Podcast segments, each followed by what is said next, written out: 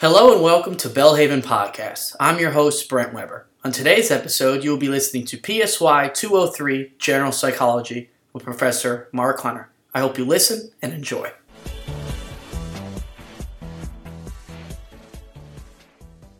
Hi, in Module 10, we're going to talk about development and prenatal and newborn development. We talked about nature and nurture and how genetic, uh, what we inherit from our parents, how does that have an impact on our um, development? And we talk about with development continuity and stages, things that all people, all babies go through. And what are some of the stages that are temporary, but what are some that persist through life? Um, at the prenatal stage, um, genetics of environmental factors do affect development. Um, that you know that they can actually learn some language while the baby's in the womb. Uh, the babies show preference for their mother's voices, and um, the placenta screens out harmful um, chemicals and things like that that might have an effect. So, um, if that is affected by the drug use of the mother or, or, some illness, that can have an effect on the development of the child. Now, all children here have a, um, um, we have this automatic reflexes. If you've ever uh, had uh, touched the hand of a newborn baby, they automatically will grab onto your finger.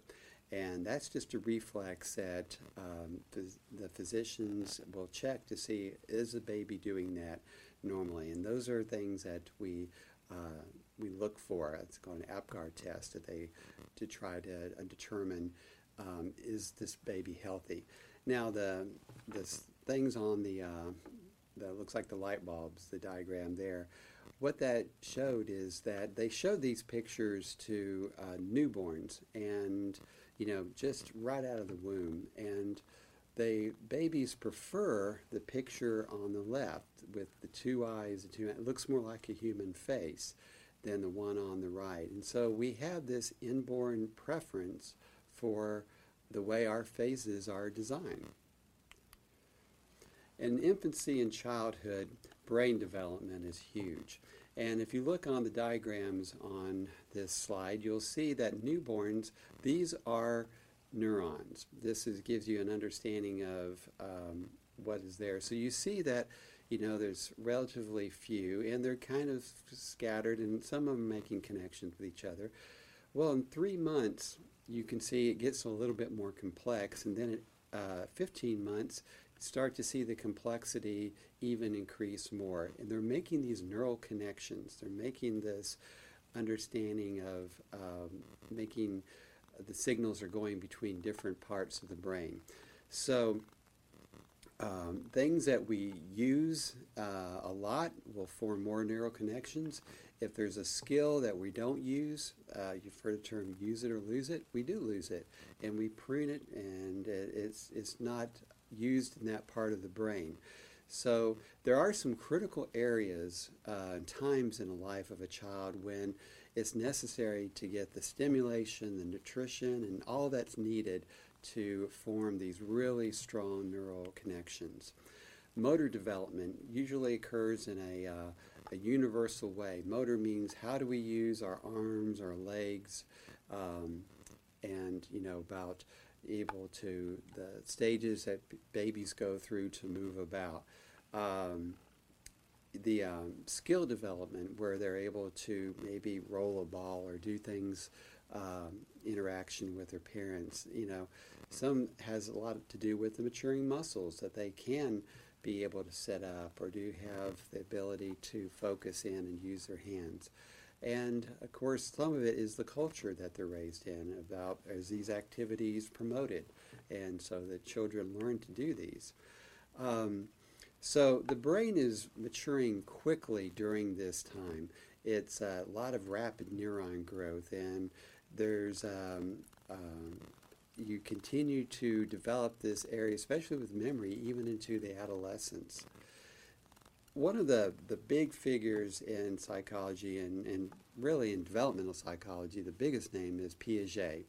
And he really focused on how do children understand or construct understanding of the world in their interacting. It's saying that our minds are not just a blank slate or an empty pail that are just filled with information. Know that uh, children take the information presented to them and they construct it, they put it together.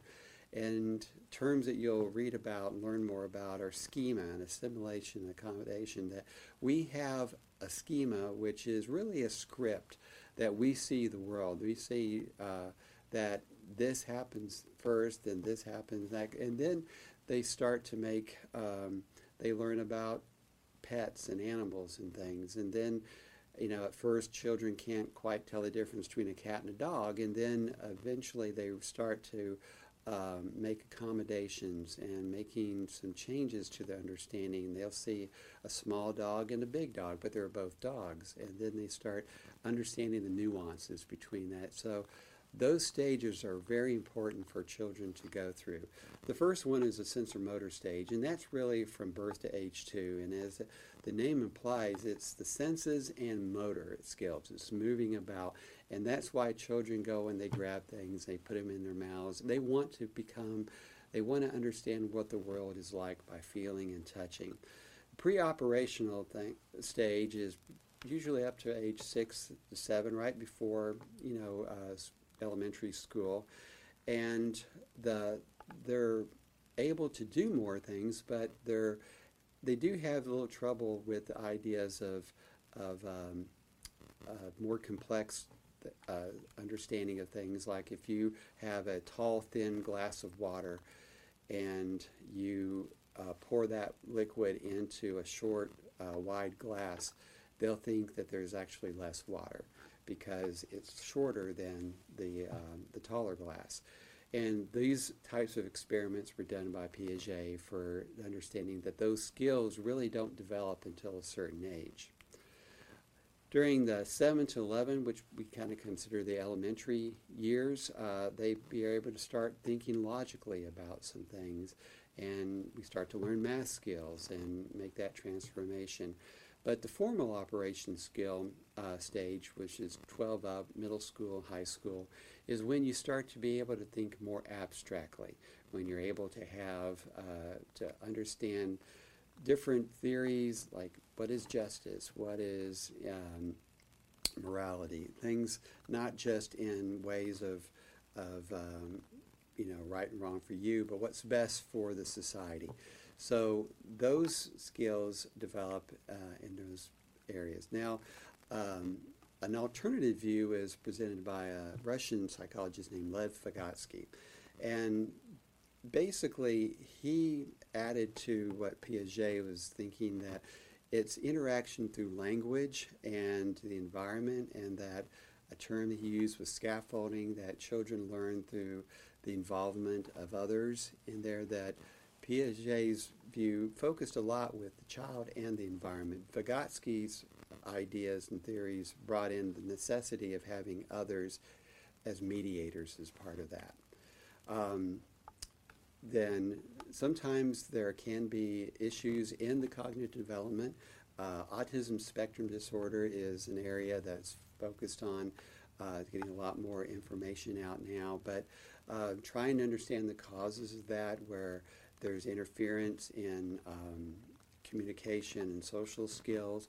But there's, as it says, it's a spectrum. You can have people who are um, have some difficulty and some have uh, much difficulty in those areas. Um, so, at birth, children have a preference for different faces, different voices. Some of those are formed while they're in the room around eight months, they form this thing called object permanence. So if you take a, an object and you put a towel over it, uh, before eight months, they think that the, the ball or the toy went away. But if you, after eight months, they understand that the object is still there under the towel.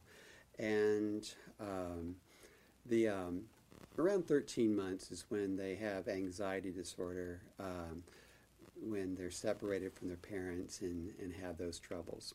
Uh, attachment is really an issue of when you start forming bonds, the emotional tie to another person. Um, this is one of the more famous experiment, experiments by Harlow, where the, um, the monkey was preferred, he would spend um, about 23 hours with the cloth uh, artificial monkey on the right uh, because it was warm and it was um, more inviting. But he just went over to the one on the left, which was just a cage because he needed to be fed. But the preference would be to be with a more warm, cozy uh, one that he could actually touch. Um, attachment goes into lots of different areas, and um, and I encourage you to go into more in depth. But how we make attachments with uh, people, our caregivers at a young age, also has an effect on how we have attachments with others as we get older. Um, the um, the perspective of having two parents, and uh, you know that's not always possible but the value of that is uh, informed in this uh, module as well. And that uh, the relationships that are built and the trust that is given between a parent and a child can have um, lay the foundation for uh, a good marriage, a good family for that child as they get older. Um, sometimes the attachments are disrupted because of uh, loss of a parent or because of they, have been orphaned or because of some tragedy or some sort like that. Um, the, um, and these traumas have an effect in brain development, and it talks about having that they're more startled by, uh, by different um, activities or stimuli when they're infants, and that it may affect some of the uh, development later on. But not all children that are abused are damage. Some are, you know, most children are resilient. They're able to overcome that. Their brain's plasticity is able to proceed and go forward. Um, different types of parenting style, authoritarian or permissive or negligent or authoritative. And um, so your book goes into more detail in, in those areas. We go to adolescence, and this is such a time when we are uh, hormonal changes are happening. We're getting the sexual maturation, and uh, it's between that time of childhood and adulthood. And the um, our impulse control as steadily grows the blue line. We get a little bit a- able to say no, uh, and we tend to get um, um, we decrease in our sensation seeking. So as you can see where these cross is right part of much at the end of adolescence, about 19, 20 years old. Um, we develop the ability to reason, think more abstractly, and this is reference to what I said earlier with Piaget. We have moral changes in development, and so we start making decisions about what is what is moral, what is immoral, based off the different stages that we are in. And so Kohlberg is the one who investigated this and talks about this um, more. And um, he divides this uh, idea of morality into three areas, and so I encourage you to, to look at that more closely. We want to find out who we are. The big question when you're an adolescent is who am I? What's my identity? And so this is a time of experimentation with looks and ideas and different groups that you hang out with. And so as you can see here that as uh, we've gone from the last century, um, that um, menarche comes earlier now to girls and marriage is happening later. And so this period of time, transition to adulthood is lengthened actually in the last century. And when you get into adulthood, you do have physical changes. You know, your um, your muscles aren't as strong. Maybe your reaction times are not as uh, quick as you once were. Sexual uh, fertility and interest uh, can sometimes decline. Um, and so these things have an effect physically, and but um, it doesn't mean that all is lost. It just means that sometimes you have to make accommodation. And one of the important things is that exercise actually slows aging and enhances bones and muscles. And so this is a way that God has provided us to kind of uh, slow down the aging process. And when you get older, you have a little bit more difficult, difficulty remembering things and being able to uh, have those, you know, those terms on your tip of your tongue that you can't quite remember. Um, so those are effects of uh, what's happening with our memory as we get older. But um, we are able to keep our brains active in this time, and there's many different ways that we can um, enhance our brain use. That you know, brain fitness. You see some different apps or activities or things when you're having to do critical thinking skills as we get older. Um, a midlife crisis when we start understanding. You know, do we reach our goals? Do we have those things that we want to achieve? Are they there or not? And um, so those things can actually happen. But um, we, it can be a time where we have an understanding of what um, true love is, what you know biblical love is with our, our partner, with our community, with our church, what our works value is for us, and as we get older, about the sense of well-being, a sense of satisfaction that we have, and the bad feelings that we have about the negative issues in our life start to fade away. And so uh, all this is connected again to the biological, the psychological, the social interaction, and how we get through these times. And then, of course, what we all are going to die, and how do we uh, understand what the meaning of death is? And as Christians, what do we look forward to, the glory that we have? How do we deal with the deaths of others and our own impending death? So uh, these are uh, just a quick overview of the development stages that we all go through. And uh, I'll see you in the next module.